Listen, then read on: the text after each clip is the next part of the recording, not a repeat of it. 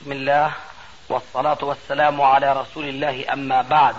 فهذا أحد أشريطة سلسلة الهدى والنور من الدروس العلمية والفتاوى الشرعية لشيخنا المحدث العلامة محمد ناصر الدين الألباني حفظه الله ونفع به الجميع. قام بتسجيلها والتأليف بينها محمد بن أحمد أبو ليلى الأثري. قوة الإيمان والآن مع الشريط السادس والخمسين بعد المئتين على واحد.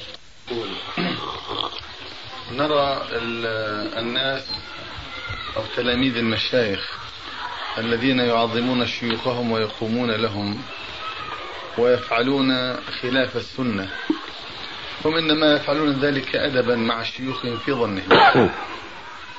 ونرى الفريق الآخر الذي لا يقوم لشيخه أو لا يقومون لشيوخهم لا يفعلون هذا التزاما بأدب السنة.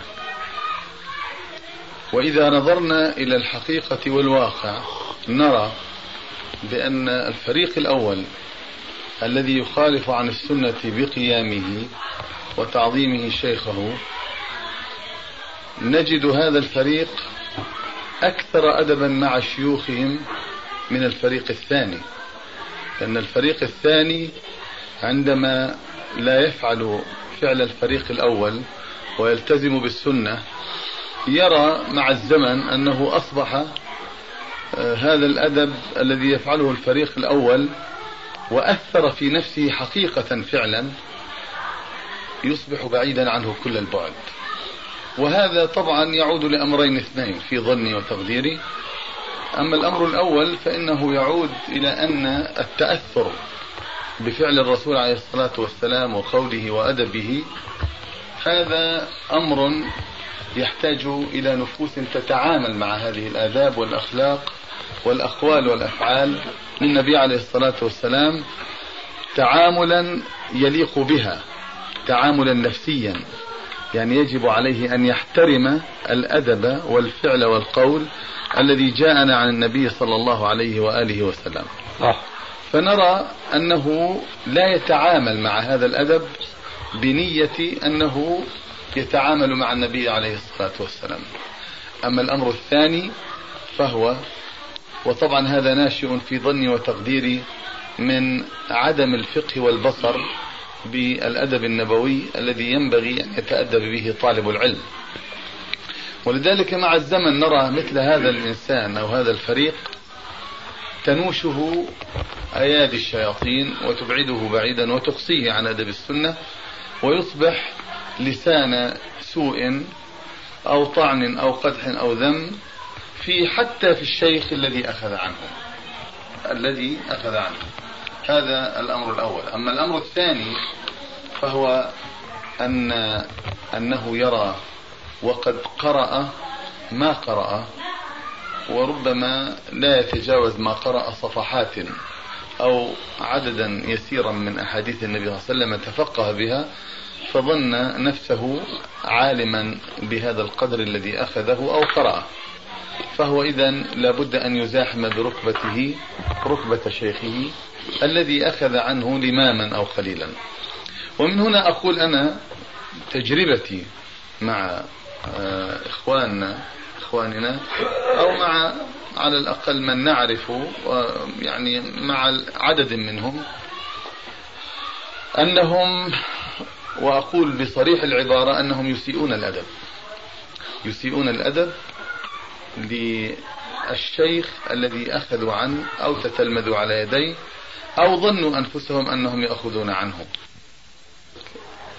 ينبغي أن يتعلم هؤلاء الأدب مع الشيخ كما يتعلمون الفقه عنه فيما يروي من رسول الله عن رسول الله صلى الله عليه وسلم أو فيما يعلمهم من كتاب الله تبارك وتعالى. وهذا يقودني إلى القول بصراحة بأن الأمر إذا كان هناك إفراط مع الفريق الأول أو في الفريق الأول ففي الفريق الثاني تفريط وبخاصة مع الشيوخ الكبار الذين يجب أن يحترموا وأن يقدروا وأن يكون الأدب حاملا لهم على أن يصونوا شيوخهم في نفوسهم بالقدر الذي ينبغي أن يصان الشيخ لعلمه وقدرته على تأديب هؤلاء التلاميذ. هذا تعليق الحقيقة. لابد من منه توضيحا أو تذكيرا لإخواننا. ولا أقول في هذا المجلس فلعل إخواننا في هذا المجلس ممن يحسنون الأدب مع شيوخهم. ولكن أقوله لإخوان آخرين لعله يبلغهم ما يقال هنا فيكونوا على الأدب الذي ينبغي أن يكونوا عليه. جزاك الله خيرا. هذه كلمة حق ومن الأسف أن نقول إنها تصدق على كثير من يدعي الانتماء إلى السنة. ولا شك أن الحق وسط بين هؤلاء وهؤلاء. أولئك الأولون بسبب بعدهم عن معرفة السنة يعظمون شيوخهم بما يعن أو يخطر في بالهم من وسائل الإكرام والتعظيم دون أن يكونوا على علم بأن بعض هذه الوسائل آه، خلاف السنة وقد يكون بعضها آه، محرما. والسبب أن شيوخهم لا علم عندهم فيقع أتباعهم في مثل هذه المخالفات ثم قد يوجد في أولئك الشيوخ من يطيب له مثل هذا التعظيم ولو كان يعلم أنه خلاف السنة. الفريق الآخر يتبع السنة لكن الحقيقة أنه في بعض المسائل يتخذ السنة وسيلة للإخلال بالتأدب مع الشيوخ الذين علموه السنة وكان لهم الفضل الأول في توجيههم إلى السنة. وأنا أعتقد أن سبب هذا الإخلال من هؤلاء الناس باحترام شيوخهم وعلمائهم. هو هذه النهضة الفكرية العلمية التي أيقظت الناس من ذاك السبات العميق ألا وهو الجمود على التقليد. فتفتحت أذانهم لاتباع الكتاب والسنة. فأخذ أحدهم يبحث في حدود ما عنده من علم ووجد أشياء يخالف فيها الجمهور أولا فاتبعها ثم دخله العجب والغرور فظن كما ألمح الأستاذ أنه على شيء من علم فاستقل في فهمه للعلم وأظهر بين الناس أنه هو لا ينتمي إلى فلان وعلان هو له منهج خاص. وإن كان يقول هذه الكلمة حتى لا يهاجم يقول وإن كان له فضل علينا لكن أنا لي خطتي وله خطته. هذا سببه كما ألمح أنا في كثير من المجالس. والمواعظ أنه في عنا اهتمام كبير و ويقظة تامة فيما يجب أن يكون عليه المسلم من اتباع الكتاب والسنة. والذين دعوا إلى هذا النهج كثيرون وكثيرون والحمد لله في مختلف البلاد الإسلامية. لكن مع هذه الصحوة العلمية لم يوجد هناك علماء مربون حقا يكونون على الكتاب والسنة ويتولون تربية الناس على هذا النهج الصحيح في دروسهم العامة ودروسهم الخاصة. منذ يوم أو يومين تحدثت مع ابني هذا عبد المصور. قلت منذ كنت في دمشق كنت ألحظ أن انتباه الناس لدعوتنا واتباع الكثيرين منهم لها. أما يوجد في نفوسهم شيء من الغرور وشيء من العجب وشيء من استقلال في الفهم الذي يحملهم مبدئيا على أن لا يهتموا برأي الشيخ ويكون نهاية المطاف أنه يقول وهو كما قال الأستاذ يعني قرأ بعض الكتب القليلة إذا قيل له أنت عم تخالف فلان يقول هذا رأيي وهذا رأيه. وهو لا يفقه يمكن لا يحسن يقرأ آية من كتاب الله.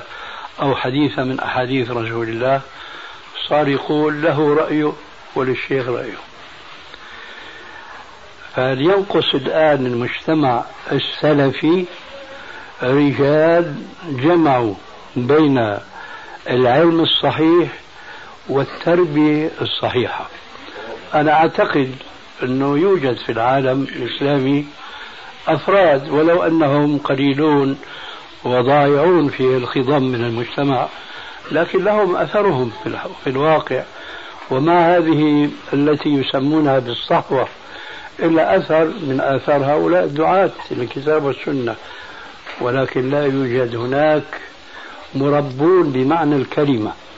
أعتقد إضافة إلى ما ذكر الأستاذ أبو مالك أنه فعلا يوجد عند الصوفية مربون. لكن ينقصهم المعرفة بالكتاب والسنة فيربونهم على خلاف الكتاب والسنة. ولذلك نجد هؤلاء الأتباع مستسلمون لشيوخهم كل الاستسلام. وهذا طبعا ليس من الإسلام في شيء لكن لو كان هذا الشيخ على الكتاب والسنة لكان أثره بليغا جدا. في أصحابه وفي أتباعه. إيه هذا التوجيه وهذا التأثير في نفوس الناس لا يوجد بين الدعاة السلفيين في مختلف العالم الإسلامي من يمكنه أن يقوم مقام هؤلاء في تربيته لنفوس أتباع الكتاب والسنة. من أجل هذا النقص الذي يشعر به كل باحث وكل مفكر دارس لوضع الشباب في العالم الإسلامي يجد إقبالا من هؤلاء الشباب أنفسهم أي ولو كانوا يحملون المنهج السلفي والفكرة السلفية والدعوة السلفية يتأثرون ببعض الدعوات الأخرى. لماذا؟ لأنهم يشعرون أنهم يجدون فيها النقص الذي نحن نتحدث عنه الآن. مثلا كجماعة التبليغ. فجماعة التبليغ لا يستطيع أحد أبدا أن ينكر أن لهم تأثيرا في كثير من عامة المسلمين. لكن هذا التأثير ليس هو الذي يرضاه الله ودعا إليه رسول الله صلى الله عليه وآله وسلم لأنه تأثير كان لا يصلي مثلا أخذ يصلي كان يشرب الخمر صار بعيدا عنها لا شك أن هذا يعني إصلاح له آه، أثره ووضوحه ولكن إذا ما دندن أحد الدعاة الحقيقيين مع هؤلاء أو غير هؤلاء حول ما بعث الله من أجله الرسل وأنزل الكتب وهي دعوة التوحيد بيقولوا ما بدنا نثير خلافات بين الناس. إذا هؤلاء يفسدون أكثر مما يصلحون. هذا الإصلاح أنا أقول إصلاح السلوك إذا صح التعبير وإلى درجة هذا موجود في شيوخ الصوفية منذ مئات السنين. كما أنه موجود شيء قريب منه في الرهبان والراهبات لأنه بدعوا إلى محاسن ومكارم الأخلاق وبيجيبوا لك الآية اللي بيسموها هم بالآية الذهبية من ضربك على خدك الأيمن فأدر له الخد الأيسر. ومن طلب منك رداءك فأعطه كساءك. هذا ليس من الإسلام بطبيعة الحال إذا ما دعا إليه مسلم لكن تجد الذين يدعون بأسلوب الرهبان والراهبات في عندهم مسكنة عندهم تواضع وهذا من الإسلام لكن ليس هو الإسلام. كذلك تجد مثل هذا ويمكن أن يكون أحسن من هذا. عند أتباع الصوفية؟ لكن تجد مع ذلك الضلال الأكبر. نحن عشنا ما عشنا في دمشق قبل أن نأتي إلى هذا البلد. وكان هناك شيوخ معروفين بالتصوف ومعروفون أيضا بتأثيرهم في الناس. كما نسمع الآن تماما عن جماعة التبليغ. فلان كان كذا صار كذا فلان كذا إلى آخره. لكن في دروسهم علنا يصرحون بأن المريد بين يدي الشيخ كالميت بين يدي الراشد. له إرادة هذا الميت؟ يمين ويسار ميت. ومن قال لشيخه لما لا يفلح أبدا؟ وإذا رأى التلميذ شيخه وقد علق صليبا على عنقه لا يجوز أن يعترض عليه لأن الشيخ يرى ما لا يرى المريد. ووقعت قصة في رمضان من رمضانات منذ عشرين أو ثلاثين سنة أن شيخا نقشبنديا ألقى درسا وجاء في الدرس القصة التالية ألقاها على الحاضرين. أنه أحد المشايخ فيما مضى من الزمان أمر مريدا له بأن يذهب إلى الدار ويأتيه برأس والده. قال لبيك وذهب وجاءه برأس الوالد. فتبسم الشيخ ضاحكا في وجه تلميذه. قال له أنت تظن أنك قتلت والدك؟ قال لا كان قال له والدك مسافر. أنا بأمرك بقتل الوالد. هذا صاحب أمك. فهو بيعاشر أمك بالحرام. ولذلك أنا أمرتك بقتله. كان حاضر هذا الدرس المئات وفيهم المثقفين الجامعيين والمحامون وإلى آخره. وفيهم رجل اسمه أبو يوسف قريب لصديق لي أو زميل لي في المدرسة الابتدائية كان حاضرا في هذا الدرس. وكنا نحن من عادتنا هناك بعد صلاة التراويح نصلي في مسجد مهجور التراويح 11 ركعة. كنت أعود إلى دكاني وهناك يجتمع بعض إخواننا. فجاءني أحدهم وحدثني بهذه القصة التي حدث بها الشيخ النقشبندي بعد قليل مر الرجل الذي يكون قريبا له اسمه أبو يوسف من جماعة الشيخ. فناداه. دخل الدكان فأخذ صاحبنا يسأله يقول له كيف رأيت الدرس الليلي؟ قال له ما شاء الله ما شاء الله تجليات. نحن عندنا نكتة هناك اصطلحنا عليها نحن السلفيين. في آخر خط القصاع هذه حالة نصارى. نصراني فاتح دكاني. وواضع لافتة ضخمة مكتوب عليها تجليات بقلة. يبيع فيها الخمور. كل ما نسمع من واحد صوفي يقول تجليات منقولات أيوه تجليات بقلة. المقصود أخذ صاحبنا يناقش أبا يوسف هذا حول القصة. وبطبيعة الحال ما في عنده الاستعداد العلمي مشان يقنع رجل أو على الأقل انه يقيم الحجه عليه. رأيت أنا بدوري أن أدخل في الموضوع. أنا كنت جالس وراء الطاولة اللي بشتغل فيها الساعات فقمت إليه وبدأت أتكلم معه. لكن إن كان الجدار بيفهم منك هو بيفهم. نحن نسمع عنكم أنكم تنكروا كرامات الأولياء والصالحين. من الكلام هذا. أخيرا وهون الشاهد. قلت بقى في نفسي ما دام الرجل هذا لا يفهم قلت له يا رجل بيني أن القصة مركبة تركيب.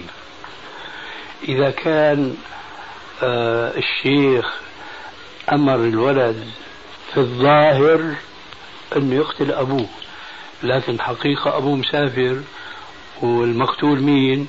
صاحب أمه طيب لماذا أقام الحد هذا الشيخ على الزاني وترك الأم وهي زانية وهذه إلى ولد فهي محصنة فهي يقينا تستحق إيش؟ القتل. أما الزاني ممكن يكون هيك ممكن يكون هيك.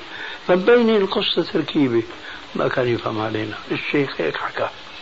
قلت لا اضرب على الوتر الحساس وهنا الشاهد قلت له تعال يا أبو يوسف خلينا نكون صريحين في الموضوع. هلا لو الشيخ أمرك أنت أنك تذبح أبوك تفعل؟ الله أكبر. شو قال؟ وانتفض قال أنا ما وصلت لسه المقام. الله أكبر. قلت له لسه عمرك إن شاء الله ما تصل تعبير سوري هذا عندنا. وخرج ولا مدبرا تصور إنه هذا رجل في مخه من الدروس من الحقن اللي كان عم يحشوها أنه يتمنى أن يصل إلى مقام يقتل ابوه اذا الشيخ أمره. بلا شك أن هذا تأثير فظيع جدا من هؤلاء الناس. فلو كان شيء من هذا التأثير من بعض الوعاظ السلفيين الذين يعرفون ما حرم الله وما أحل الله كانت اعتدلت الكفة وما وجدنا أمثال هؤلاء المغرورين بأنفسهم والذين يستأسدون ويصبحون ولسان حالهم يقولون يا أرض اشتدي ما حدا عليك أذي يمكن بلغكم يوم الخميس الماضي جلسة الأوقاف وما جرى فيها. والله شيخنا أنا مو بيجمعوهم ال... أسمع لكنني لا يعني لا أعرف ماذا يدور في هذه الجلسات ولا أسأل. نعم. أريح لك. نعم. الشاهد مخططين هذول الجماعة الله يهديهم يعني أمر أو يأخذهم. آه؟ أو يأخذهم. أو يأخذهم. لكن الثاني أحسن. والله. الشاهد مخططين خطة الرد على السلفيين الله أكبر. محضرين هذا الصعلوك القبيح حسن السقاف. محضرينه لأمر بيت بليل والظاهر السائل أيضا مدفوع منهم من تمام التخطيط. أثار موضوع أنه أنتم تنكروا على أئمة المساجد وخطباء المسجد أنه بيطولوا الخطبة وبيفتتحوا الخطبة بأن الحمد لله نحمده. يا أخي بلا ما تطولوا أيه ما هذا فرض ولا شيء. اختصروا الخطب وقال رسول الله كذا وكذا إلى آخره. الشيخ هذا صرح فيها الوزير في في ما هو هذا؟ في في التلفزيون. يعني منهم يتلقون. الشاهد فقام واحد قال له ما دام أنتم عم تجوا تحضوا الناس على مثل هذه الإصلاحات فيما ترون فلماذا لا تأمرون المؤذنين أن يؤذنوا أذانين في الصبح؟ وهذا أمر متفق عليه بين العلماء. ولماذا بتقولوا هي يعني سنة حسنة وبدعة حسنة؟ والإسلام بيقول كل بدعة ضلالة. أجيبونا. هيك كان السائل من هو السائل؟ واحد من الخطبة. آه. الموظفين يعني. آه. الظاهر إنه مدفوع. بدليل اي بدليل قام واحد من خلف الناس. قال أنا بجاوب مين هو؟ حسن. لا هو موظف ولا شيء. محضرينه. قال له تفضل تفضل. ما أدري مين المدير اللي كان هناك. قال له تفضل بدأ يحكي. يحكي بجهل عميق كما تعلم عنه ثم تعرض طبعا لشخصي وتجهيلي وأنه أخطأ في كذا وكذا في كتاب كذا موجود هنيك مين؟ رضا المصري بتعرفه يمكن. وصاحبك القديم عبد الفتاح عمر. هذا نقول الله يهديه. الله يهدي الجميع. آه. الشاهد قام ما اعترض آه، رضا على حسن السقاف. أنت ليش عم تجيب سيرة ناس؟ هذا رجل عالم فاضل ومدري إيش. ونحن يعني شوف الأساليب العجيبه الغريبة. نحن تلمذنا عليه وإجا لداري مرتين. هو بيقول أمام الناس. انه أنا رحت لداره مرتين. من هو هذا؟ رضا رضا. رضا المصري. عم عم يرد على حسن السقاف ليش عم يطعن فيه. وهذا أستاذنا وشيخنا وتعلمنا منه إلى آخره. وحضر لداري زارني في داري مرتين. طب ليش هذا يعني؟ يفخر يعني يظهر إنه هو بيقدر الشيخ وبيحترمه لدرجة إيه؟ لدرجة إيش؟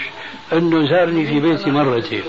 لكن شوف شو وراه لكن نحن إلنا رأينا وله رأيه. نحن ما بنقلده هذا رضا نفس الموضوع آه. قام من بعد منه عبد الفتاح الله يهدينا وإياه. على نفس الوتيرة. لكن بصورة أوضح إن لم نقل أقبح قال بس هو يعني ذكر إنه أنا شيخ واستفاد مني وإلى آخره. لكن هو له منهجه أنا إلي منهجي. أي صار إمام معنا هذا أمام الناس. اليوم كأنه كفر عن خطيئته. اليوم كأنه نبه الظاهر والله أعلم أنت كيف تقول هيك إلى آخره وإذا به بيقول أنه أنا يعني قلت في الاجتماع السابق كذا وكذا ما أريد إلا أني يعني أؤكد أنه الشيخ أستاذنا. آه، دائما أقول من تمام التوبة إذا أراد الإنسان أن يتوب. فيجب عليه أن يتوب من ذنبه في الموقف الذي قال فيه ما قال نعم.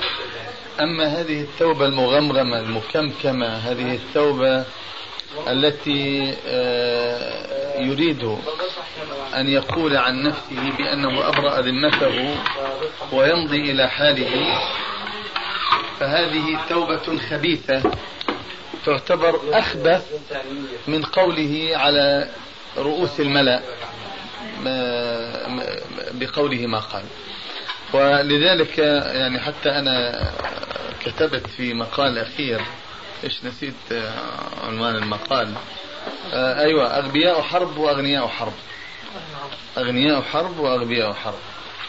قلت بأن هؤلاء الذين قالوا تكلموا وناصروا آه، إيران ووقفوا معها ثم نكسوا على رؤوسهم ورجعوا إلى أدبارهم وقالوا بأن إيران كذا وكذا وأخذوا يعني يقولون بأن إيران ليست دولة إسلامية وأن علينا أن يعني ننتبه له قلت هذا الكلام لم يقولوه علانية وإذا من تمام التوبة أن يعلنوه على الملأ كافة حتى يعلم الناس أنهم يقولون في هذه الثورة ما يقولونه ما يقولونه سرا أن يقولوه علنا. فهذا صاحبنا هذا وصاحبنا ذاك. هذا الكلام يعني نسمعه أو قالوا كثير الكثير عنا قالوا في غيبتنا سواء كانوا ولذلك يعني حتى أنا كتبت في مقال أخير إيش نسيت؟ عنوان المقال. آه أيوة أغبياء حرب وأغنياء حرب. أغنياء حرب وأغبياء حرب.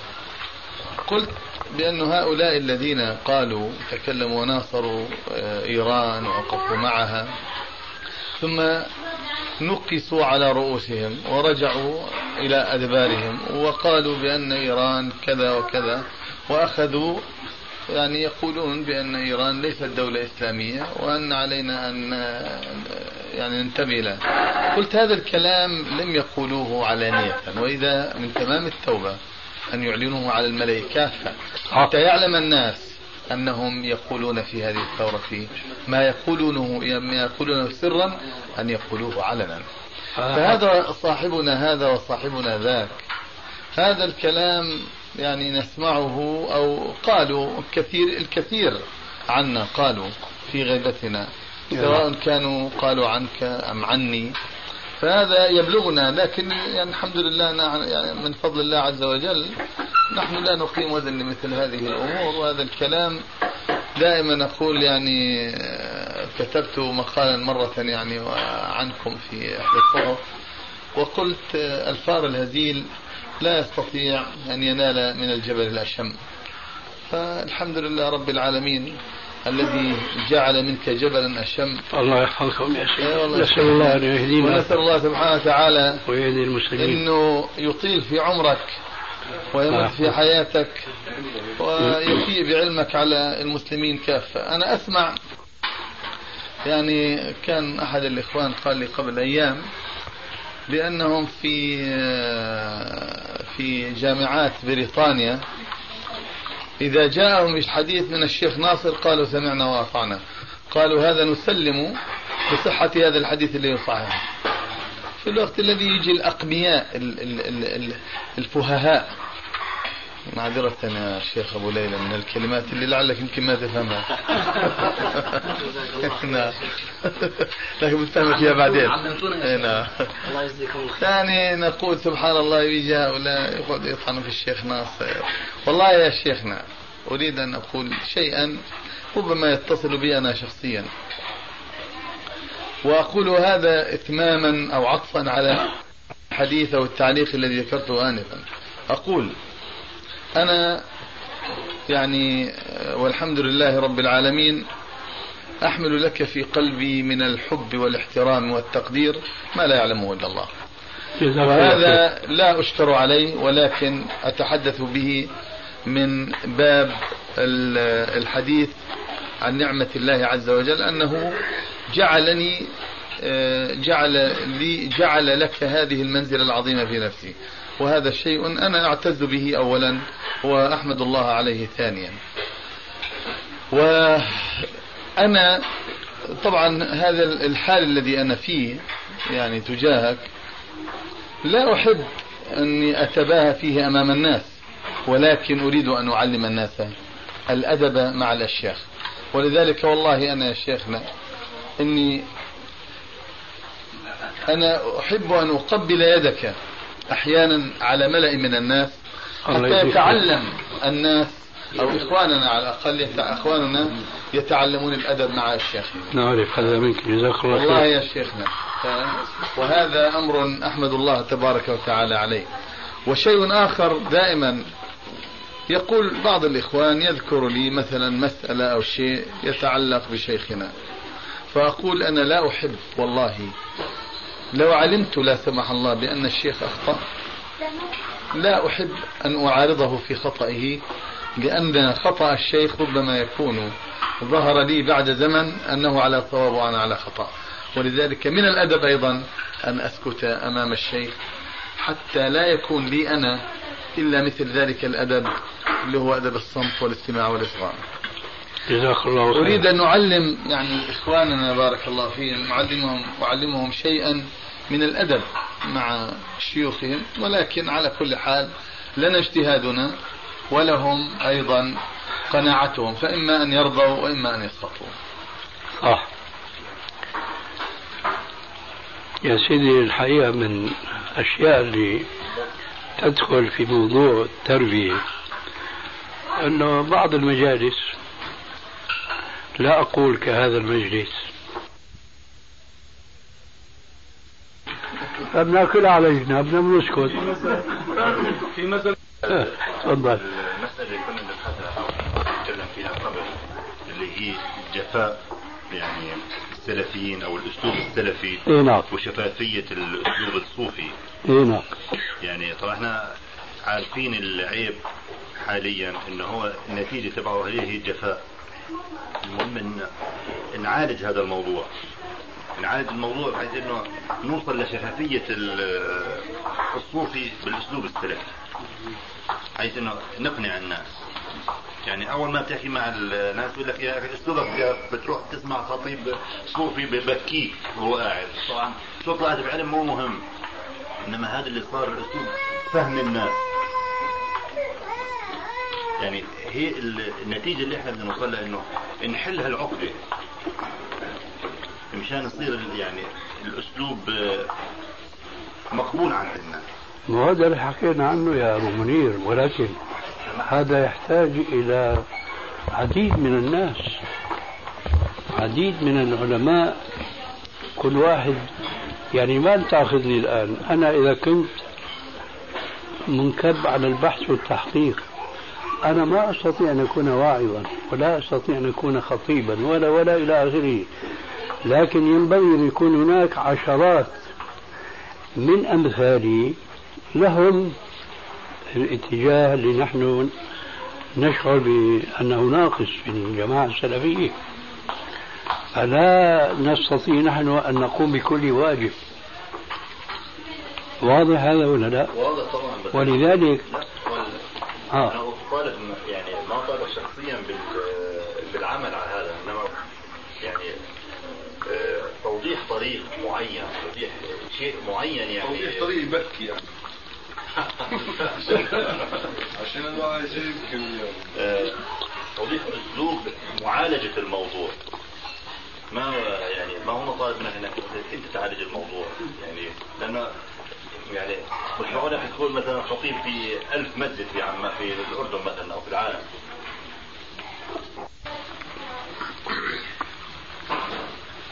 نفس الذي تطلبه بده أشخاص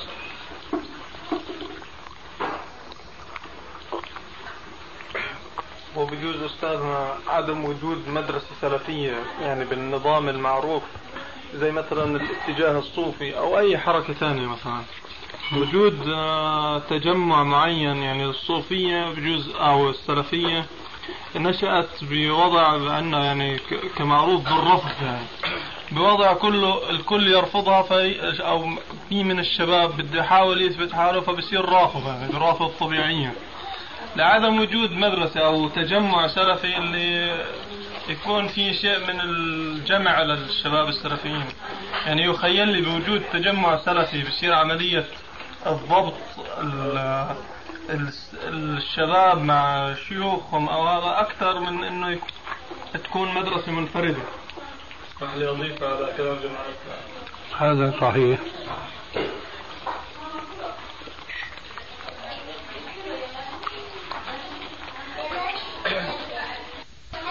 لكن هل تظن أن التجمع السلفي هذا اللي عم تعبر عنه بيوجد شخص أو خمسة أو عشرة لا طبعا.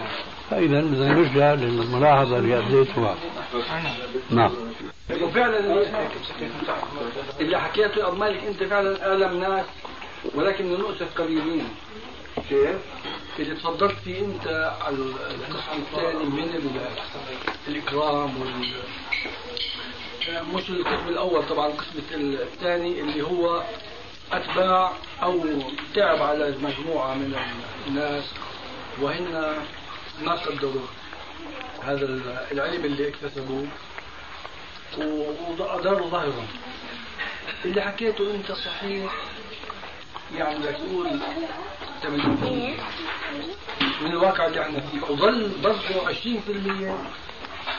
الله أعلم شو عم بيحكوا للناس اللي ضل ظهرهم وحتى آه، يعني أنا حكيت لبعض منهم إنه يا ريت اب مالك بدل الصبح نعمل بين المغرب والعشاء اللي هذا اللي أنت يعني أنا اللي فهمته من اللي قصدته أنت. وفعلا أنت تعبت كثير واستفادنا كثير. واستفادوا ولكن ما في قلب يعني ما في هذا القلب والقوة الصحية لاتباع السنة. إلا مشروع مشروع ما أقول لك أبو عدنان هذا حديثك على رأيك. كلامك موصول. ما خطر ما خطرت نفسي بنفسي. ابدا. وإنما أعني يعني كلام عام. لا والله لأنه هذا الحقيقة هو الشيء الموجود في حياتنا للأسف الشديد.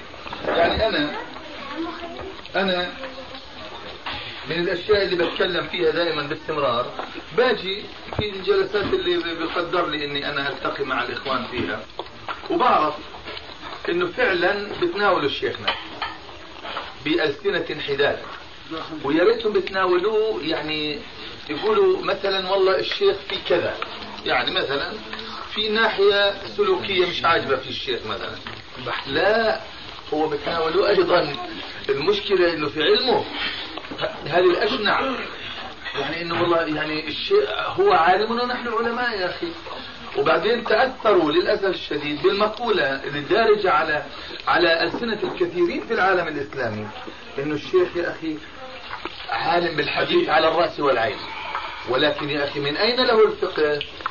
هذه المصيبة هذه الكارثة الطامة الكبرى. معلش من محمد شقرة بجانب الشيخ ناصر؟ محمد شقرة لا يذكر بجانب علمه بجانب الشيخ ناصر علم الشيخ ناصر. هذا هذه مسألة مسلمة لا شية فيها. إن قالوا عن محمد شقرة والله يعني تكون مقبولة عندي جدا وأنا أقبلها على نفسي والله وأسلم بها تسليما.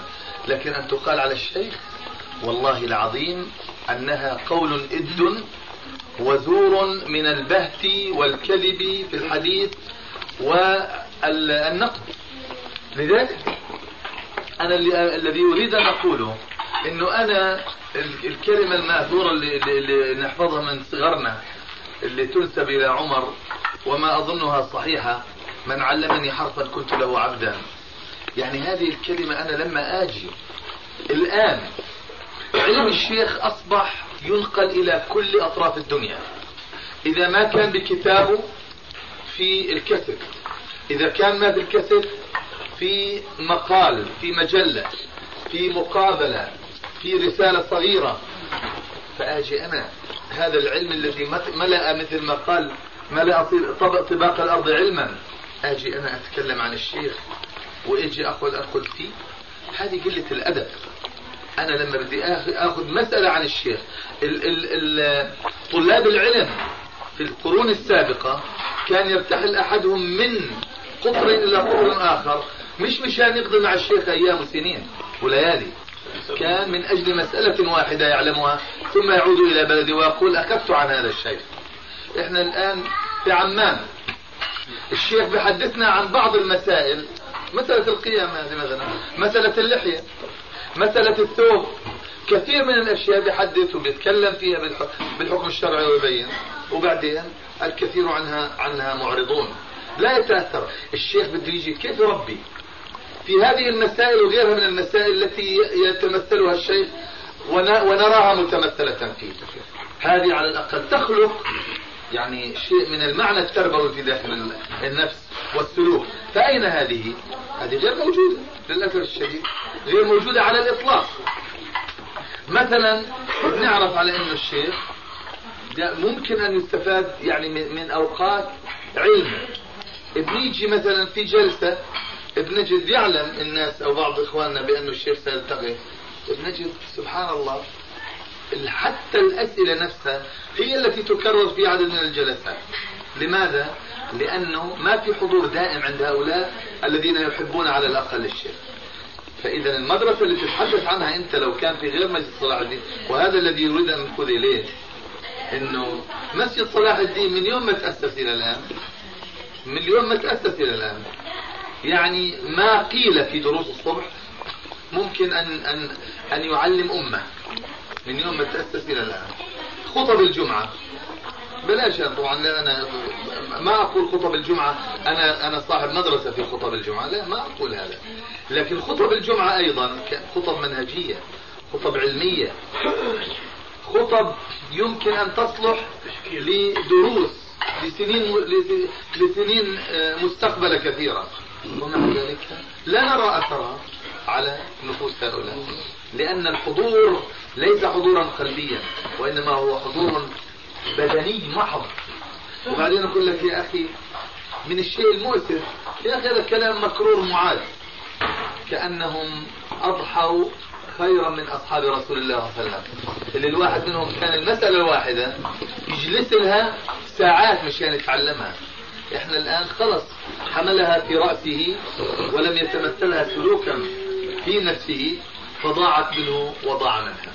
لذلك بارك الله فيك ال ال ال هذه الدروس اللي في صلاح الدين اللي تشيرها وخطب الجمعة لو كان في عقول واعية وقلوب حاضرة ونفوس مقبلة على الخير كان كل هذا يعتبر ذات وحصيلة حصيلة علمية كبيرة ممكن أن تفيد الإنسان في المستقبل.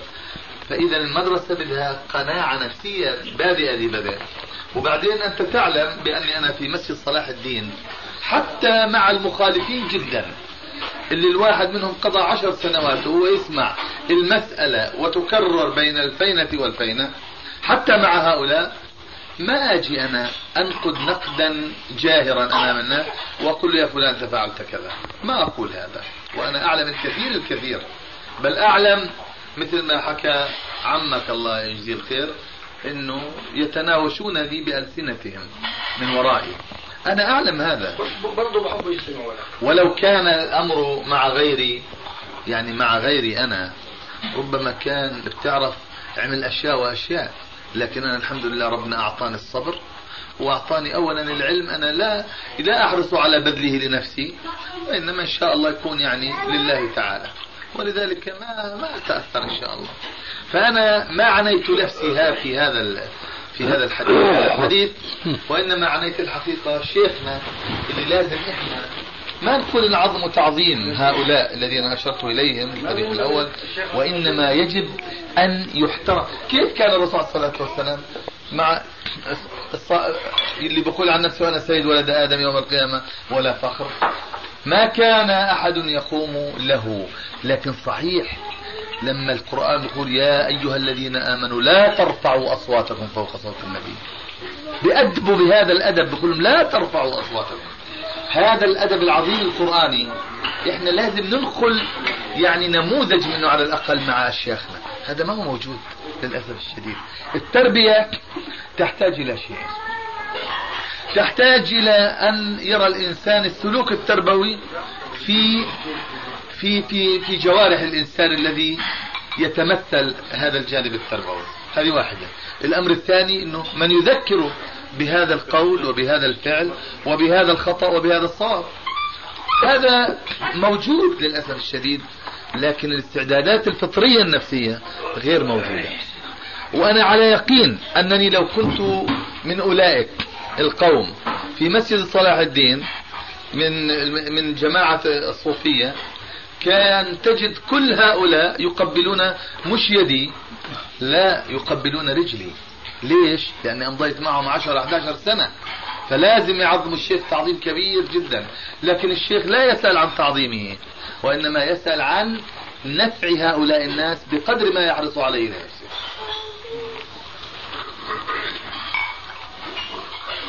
والله اللي ولكن في الزمن اللي إحنا فيه الآن تكسير 20% من الموجودين نعم. إذا 20% من الموجودين في المسجد إذا كسبت أبو عدنان عفوك أنا لا أتكلم عن 20 ولا 10 أنا يكفيني واحد. لكن أنا يكفيني واحد لكن الله يبارك فيك اللي إحنا برد على الأخ أحمد. الأخ أحمد أقول أنا أرد عليه وأبين له إنه يعني أيضا مما يحزن النفس يعني الإنسان بيجي ليش ربنا سبحانه وتعالى قال لنبيه عليه الصلاة والسلام لعلك باخع نفسك على آثارهم؟ إن لم يؤمنوا بهذا الحديث أثر. ليش قال مش من ألم الرسول عليه الصلاة والسلام عليهم؟ طيب يا أخي أنا والله تألمت تألمت ما هو على نفسي. لعلك باخع نفسك على آثارهم. هذا النبي عليه الصلاة والسلام فكيف البشر اللي بيلاقي نفسه أحيانا يعني بيتكلم كأنما يتكلم لجدران وأعمدة. هذه مصيبة. اسمح لي أبو ما أبو منير بيعرف إحنا صرنا 10 سنين تقريبا نجلس نقرأ القرآن دائما يوم الجمعة المساء آه، بين المغرب والعشاء. فكان أول ما نقرأ القرآن يعني كل الأمور البدعيه دي التجديد ولما نخلص هذا أشياء ما هي ما أنزل الله بهم هيك تعلمناها أو هيك عودونا عليها. لما بلشنا نفهم الأصول والسنة الصحيحة لما بلشنا نحكي إحنا 10 12 واحد. واحد اثنين اول وعي هذه الشغلة منا كلنا الله آه، خلينا يا أبو عبد الرحمن. فصرنا يعني إيه طول عمرنا إحنا بالشام هيك وإحنا كذا وإحنا هذا. إيه أنتم بدكم تغيروا؟ طيب سيرناهم شوية. الاب منير يمكن مطلع معنا بالموضوع لأن كان من أوائل اللي التزم الحمد لله في السنة. فتاني سنة خففناها شوي ثالث بعدين هلا صاروا يعرفوا إنه هذا منكر صار صار ماشي مصر. أبو عدنان بدي أحكي لك شيء. بتعرف اعزائي أنا في مسجد صلاح الدين هو؟ وجود الإخوة الأفاضل اللي مثلك ومثل أبو منير. يعني هذا اولا. ثانيا عزائي أنني أقيم في هذا المسجد أنني أعمل على تطبيق السنة ما استطعت إلى ذلك سبيلا. ثالثا أن تطبيق هذه السنة ولو لم يعمل بها حتى الوافدون لهذا المسجد. أنها على الأقل يسمع بها وتنقل إلى الناس خارج المسجد يقال الله في مسجد صلاح الدين كذا وكذا. هذا الذي يعني يعزيني في مسجد صلاح الدين. وإلا أنا أعلم بأنه يعني أنا أنا يعلم الله. والله يا إخوان والله هي أقسم بالله العظيم ما يمنعني من خروج من خروجي من مسجد صلاح الدين إلا حرصي على بقاء السنة فيه. وإلا أنا والله متضايق في بيتي اللي أنا ساكن فيه. والله إني متضايق وأنا أتحمل الكثير. أنا وأولادي من في في بقانا في هذا المسجد. لكن حرصا مني على إنه ما يجي واحد مبتدع. وطبعا ستكون الفرحة الكبرى إذا خرجت من هذا المسجد. فرحة كبرى.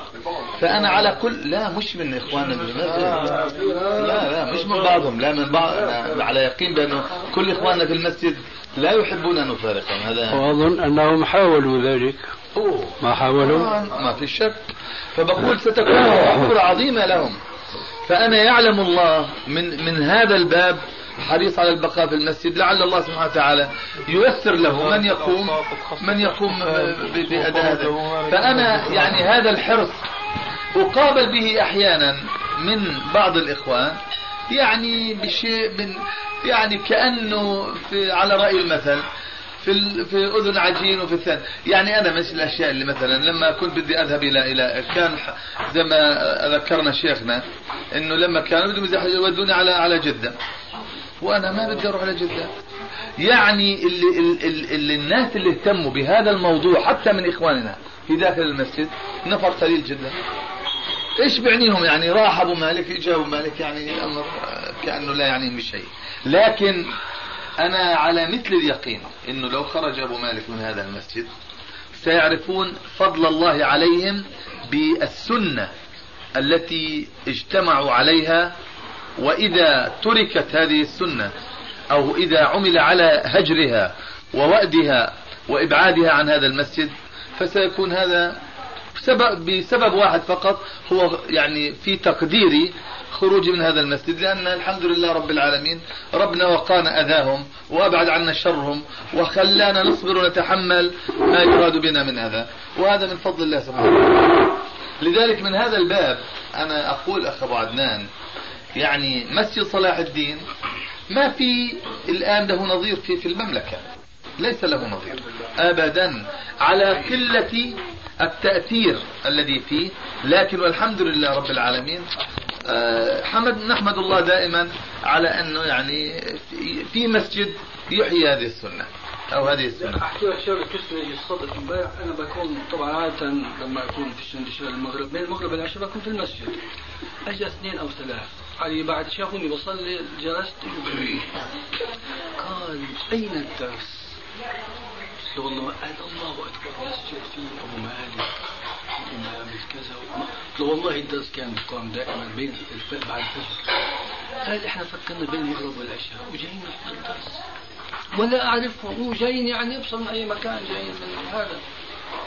فانا أنا ما بتلش الصدر هذا يا أبو مالك لما يكون عارفين إنه هذا مسجد صلاح الدين وفي فلان؟ فلذلك لا عفوا قلت لك هذا عزاء هذا مش شيء من عزائنا إنه هذه السنة يتسامع بها برا وقال والله ما أنا صدقا يعني هذا سمعته مرارا إنه مسجد صلاح الدين يا أخي ما هو مسجد هذا؟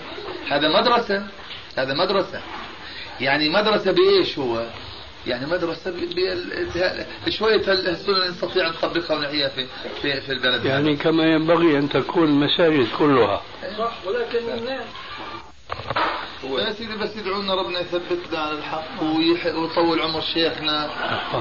وربنا يجزيه عنا وعن الإسلام والمسلمين خيرا وبارك له في ولده وذريته ونفسه.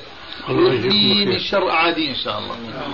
والله يا شيخنا أقسم بالله العظيم. قبل أيام زارني واحد من يعني من مسؤولين الأمن. قال لي إحنا للأسف الشديد إحنا أسأنا للشيخ.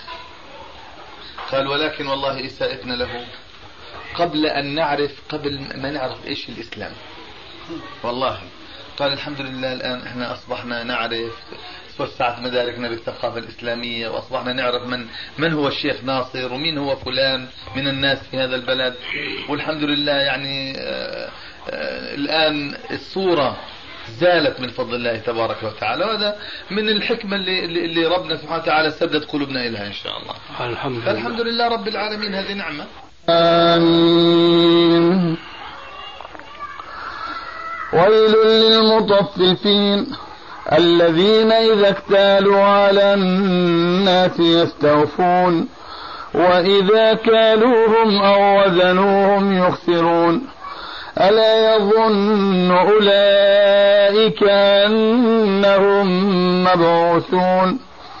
ليوم عظيم. يوم يقوم الناس لرب العالمين. كلا إن كتاب الفجار لفي سجين وما أدراك ما سجين كتاب مرقوم ويل يومئذ للمكذبين الذين يكذبون بيوم الدين وما يكذب به إلا كل معتد أثيم إذا تتلى عليه آياتنا قال أساطير الأولين. كلا بل ران على قلوبهم ما كانوا يكسبون. كلا إنهم عن ربهم يومئذ لمحجوبون. ثم إنهم لصال الجحيم. ثم يقال هذا الذي كنتم به تكذبون. كلا إن كتاب الأبرار لفي علين وما أدراك ما عليون. كتاب مرقوم يشهده المقربون. إن الأبرار لفي نعيم. على الأرائك ينظرون. تعرف في وجوههم نظرة النعيم. يسقون من رحيق مختوم. ختامه مسك. وفي ذلك فليتنافس المتنافسون. ومزاجه من تسنيم. عينا يشرب بها المقربون. إن الذين أجرموا كانوا من الذين آمنوا يضحكون وإذا مروا بهم يتغامزون وإذا انقلبوا إلى أهلهم انقلبوا فكهين وإذا رأوهم قالوا إن هؤلاء لضالون وما أرسلوا عليهم حافظين. فاليوم الذين آمنوا من الكفر يحيط به أي شك في أنه في حكم المرفوع. ومتى يكون ذلك؟ حين لا مجال أن يقال بمجرد الرأي والاجتهاد. هذا الشرط الأول. والشرط الثاني أو قبل ما أقول الشرط الثاني الرأي الشرط الأول يعود في الحقيقة إلى أمر غيبي وهو من معانيه التحريم والتحليل. لكن هذا الأمر الغيبي ينقسم قسمين. قسم يتعلق بالشريعة الإسلامية وقسم يتعلق بما قبل الشريعة من الشرائع المنسوخة.